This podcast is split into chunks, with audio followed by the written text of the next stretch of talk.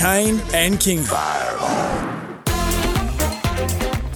Uh, thanks for joining us on Fireball Friday. If you're tuning in for the first time, we did a deep dive into how we think the grand final will play out, or certainly what are the strengths and weaknesses and biggest threats for each team. You can catch up on that with the podcast. Gary is going to join us shortly, as is Craig Starcevich, and your calls on the IMR Insurance open line in the next hour before we hand it over to the captain's run. But honestly, it's our pleasure to get our next guest on the program. He's an Australian Football Hall of Famer. He's a dual Brownlow medalist. He's played in some big games, in fact, five grand finals, and he will present the grand final cup to his son, should it go the way that uh, all the Collingwood fans are hoping. His name is Peter Moore, and he joins us. Peter, thanks so much for your time. No worries. Morning, boys. How's the week been? Oh, it's pretty busy. I've, uh, I was trying to uh, implement a media blackout for myself to get the focus off me, but it didn't work too well. well, it's probably not a bad strategy. It takes it, it takes the focus away from some others that have got to play tomorrow, like your son. Yeah, that's right. Actually, it, that's why it's worked out. So Collingwood uh, media people have have, uh, have dobbed me in, so that's all right. I mean, it's all part of it. It's uh, it's exciting, isn't it? Which we appreciate. Hey, we've been discussing like what their biggest strength is, the Pies. From your perspective, like you're watching the first 10 minutes or 15 minutes of the game, what do you want to see and what do you see when they're playing at their best?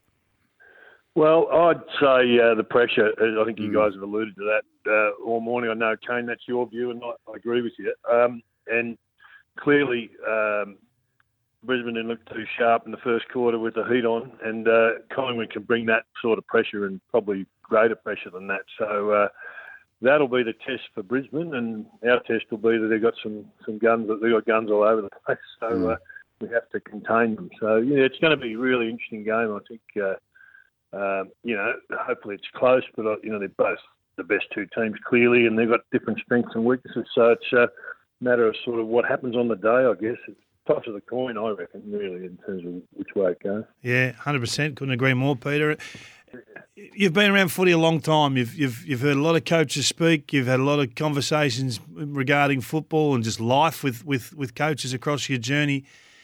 Tell us about your view on Craig McRae and your experiences with Craig from from a parental point of view.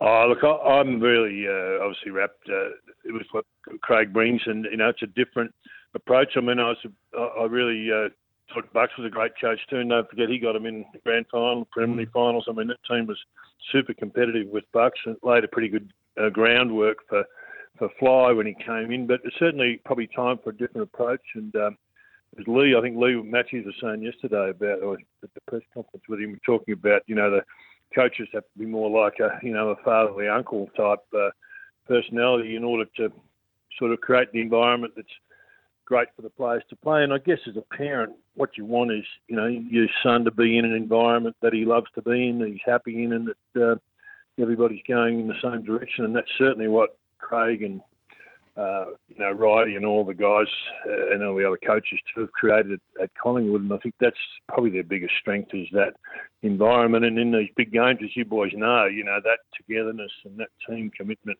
is a massive factor uh, under the pump. You know when it when it matters. How does he motivate Darcy? What, what does he do to, to, to prod and, and, and challenge and, and, and motivate Darcy? You don't have to, King. you don't have to say anything to him. He just turns up, and uh, you wouldn't think. You know, I've had um, cappuccinos with him, you know, an hour before he's going to the ground, and you wouldn't know he's even playing a game. I mean, it's not like I was for sure. I wasn't that relaxed. I was wound up like a clock most of the time, but uh, when I played. But no, very calm, very relaxed. He just has that real ability to know exactly what he's got to do and just switch it on when he when he runs out. So I'm sure he'd be a bit more anxious, you know, over the the grand finals and that. But uh, I mean, he's always sort of loved to play in the in the big matches, and I've always said to him, it's all about the finals. You know, mm. nobody cares about all your other games you play. It's really how you go on the big stage in the big games, and you know he he seems to thrive on it. And um, I don't think I think with with Craig, it's a very collaborative approach with his senior guys. Like uh, Darcy's really lucky; he's got uh, Pendle's there, and Pendle's been fantastic support. You know, the greatest Collingwood player ever, arguably, out of him and Bucks probably. And um, Pendles has been just fantastic, and he's like another coach on the field. You know, the way he organises everybody and um, how well he's respected by all the players. And then he's got you know, and Geordie's become a bit of a leader now. Howie and uh, and Brayden Maynard and all those guys. So they've got leaders all over the place. And I think again in big games under the pump, that's really important. And uh, you know, I'm really, uh, I really think the leadership is another sort of real strength that they've got uh, all over the ground, and it's going to help them. How much work? great like that. I mean, he just lets the players make the calls. He doesn't coach them; they call themselves when they're on the ground. So, terrific. Apologies for that, Peter. I was going to ask you about how much work's gone into to his body and and how much focus because it was a, a frustration there for a while, but certainly in the last two seasons he's been incredibly durable. Uh, Can you take us behind the scenes in in what has worked to get his body on the right track? Yeah, I think Kane. The issue there was he's so tall and his speed. You know, enormous. He's got enormous speed for a guy's size, and while he was still growing, you know, the, uh, I think the leverage going through those uh, you know muscles was was uh, probably a bit overwhelming at times, and also he had some other issues there that um, he's took a while for the medicos to get on top of, and his uh, his physio um, really has nailed it in the last few years in terms of his preparation and how he maintains his body and all of that. So uh, there's certainly a, a combination of maturing and also um, just the way they prepare and and uh, you know look after him has really uh, just almost eliminated the hamstrings. He's so aware now. He got a little tug the other you know there were a few games from the end and knew exactly what it was and was pulled out before Mm. anything happened and you know, that's a sort of maturity thing, I think. You know. So, yeah, you're right. It's durable now. Hopefully it continues. I'd like to go back, Pete. Let's just go back and talk about your career a bit because Brownlow You were medal. coach at Carey. You were a coach at Carey. Don't go back to there. I'll start shaking when that happens, Pete. Um, you won the Brownlow with 22 votes and 24 votes. Now you have to get about 50 to get close to the win in the Brownlow these days. Mid 30s is generally the mark. You won by one vote from Gary Wilson and a couple of votes in front of Robbie Flower. But Tell us about the vote counts back in those nights. Well, it was interesting. It didn't seem like there was as many votes. We never got votes in the 30s. It seemed to be that the votes were Yeah. spread around a bit more than they are now. I, I mean, it was. I mean, the first time I didn't even think I was even going to go. I didn't even have a chance to win it all. It was really Gary Wilson's medal. He had a fantastic year, but um, yeah, I went under the radar a bit and got up, and then it was a bit of a surprise. And then the second one, you know, I really played well that year, and I was sort of almost gunning to try and win the Brownlow by playing enough games and playing well. And uh, you know, that was a satisfying. But oh, look, I'm a bit disappointed about the Brownlow the way the voting goes now. It's almost impossible for the umpires without stats to really figure out what's happened. So they get a bit of criticism for that. But also, uh, it's really a midfielders award now. It's like about 10% of the guys in the team have got a chance to to win it. You know, Yeah. so. Um, it's uh, it's really you know we used to get you know backs like Glendinning won it and Kel Templeton won it as a forward and Plugger won one you know so there were other Well, in '84, Pete, you beat uh, you beat David Cloke, another ruckman. Robbie Flower, a wingman. Steve Torbett was a ruckman. Hawkins was a wingman. Dempsey was always up there. You know, Yeah. he, he he was a ruckman. So the ruckman and forwards and you know key position players used to feature, but it just come down to stats, and you're leading the charge on the stats. Blame Peer down that rabbit hole. Absolutely. That rabbit hole. And now just all you talk about the stats and your relationship with champion Darwin. Hey, worked your boy into an All Australian again this year. What are you talking about? um, I'm only kidding you, but Is it impossible to uh, not reflect on your own heartbreak? Like I'm, I'm hesitant to ask, but you gave yourself a chance. You played in five and, and weren't able to get one, including the draw. So you've you've become so close.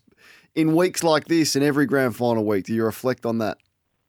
Oh, a little bit, Kane. I think you know it's obviously devastating when you don't win, but you know, I mean you got to go into accepting that someone's going to lose today and someone's going to feel, uh, tomorrow rather, and someone's going to feel bad. In, in in my case, I guess what was frustrating was uh, we got there so regularly with Tommy Hafey coaching. You know, we were there, we were in the prelims. We were there from '77 to '81 every year, and '78 we were in the prelims. So um, to have a run like that and be up and about and up near the top and not not be able to um, jag one, and we had a couple of close ones. Um, uh, was was probably the most disappointing thing for mainly for the group, you know. But uh, I mean, you just got. I, I now reflect and so I was lucky to play in over 20 finals and play in five grand finals. Mm. really fortunate to get that opportunity, and a lot of guys don't. And uh, part of perhaps if I've got any reputation in footy, it's probably been made in those games, you know. So. Uh, yeah, it was yeah, it is disappointing. But I mean, you know it's like. We all got to move on. We've all had disappointments. You just got to get on with it. Couldn't have done much more. You kick four in the in the draw, and then you kick five uh, in the replay in '77. Talk to us about the business world. You're you're a gold miner, and uh, what? Yeah, well, I'm I'm fascinated by this, Peter. How, how's it going? You're, you're, raising capital. You're doing all sorts of big things. Can you give us an insight into what you're doing? I mean, it's a good business. I listed on the stock exchange last year. It's been good. We've got some great, you know, investors and supporters, and it's a bit tough. The market for that sector is pretty pretty tough at the moment, but um, we've got some really good projects. It's in the states. I've been living over there and um, just getting the company going the last uh, 18 months or so, and um, yeah, it's you know, it's I've always sort of been in that space, and um, yeah, just uh, found myself uh, running running the company. So it's um, yeah, it keeps me out of trouble. It's uh, it's really interesting. It's good. We need a bit of financial advice in here at the moment, mm. Pete. I'm not sure whether you're aware. We've been in the papers a little bit. Things are a bit tight in here. You couldn't give us, couldn't yeah, steer well, us into one, could you? And post kingy. It's uh, ups and downs. the market's a, it's like footy teams. You know, it goes up and down, and the form form line changes. So yeah, you know, it's it's not it's not not easy in uh, in business. So what, what uh, will Darcy do? Well, give, give me give me ten years time. Where will Darcy Prime be? Minister? What will he be running? Oh, I don't know, King. I mean, he's, he's an interesting character, as you know. He's um, got a lot of interests. Um, yeah. He does take. Um, he's got a commerce degree, and he's he's doing sort of politics and international politics uh, masters at the moment. But he's very interested in business. He's involved in, you know, with some guys in, in, in sort of venture capital investing and understanding that business. And a lot of the uh, the Collingwood people that I'm involved with in business, you know, are, pretty um, top end, successful business people. And he's um, you doing a bit of work with them and uh, getting a bit of you know business experience, just sort of looking at what what they actually do. Because the problem for players, you know, in that bubble they're in, mm. you know, you never get to see what you know stock market does or what the business guys do or what investment people do. We just uh, there's no exposure to that, so just try and get a bit of exposure to that on the way through, and you know, um, figure out what he what he's interested in. Mm. Awesome. Before we let you go, what, what what will it mean to you if you get to hand that cup over to your son, and have you allowed yourself to think forward to what that moment might feel like? Well, okay, no, I'm trying not to. I'm trying not to think of it, but I look. I, I'm I'm I'm just uh, well. I am really honoured to be asked, and I feel uh, very humbled to stand next to the goat yesterday when he's going to present it for Brisbane mm. uh, with uh, Lethal. That it's uh, it's a great honour, but you know the unique thing to be potentially able to hand it to my son and sort of uh, you know really be part of the part of his dream, the fulfilment of his dream and what he's trying to achieve. So uh, that'll be a, just a special moment for, for all of us, and um, you know I'll uh, I'll cherish it if we get the chance. But you know I don't want to moz it either. You don't know what's going to happen. Yeah. so one of us will, one of us will be presenting it, but.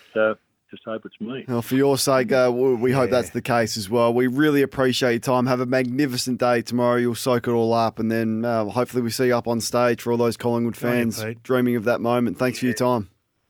Thanks, boys, and you have a good uh, day as well tomorrow. We'll do. Collingwood legend Peter Moore, lucky Superstar. enough to get him on the program.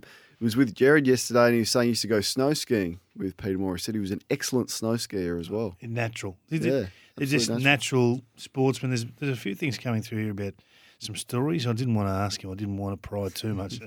a skiing incident regarding a propeller. I thought, oh, that, that's dangerous. we'll let that one slide. We might have to find out out of hours. uh, Peter Moore was our guest.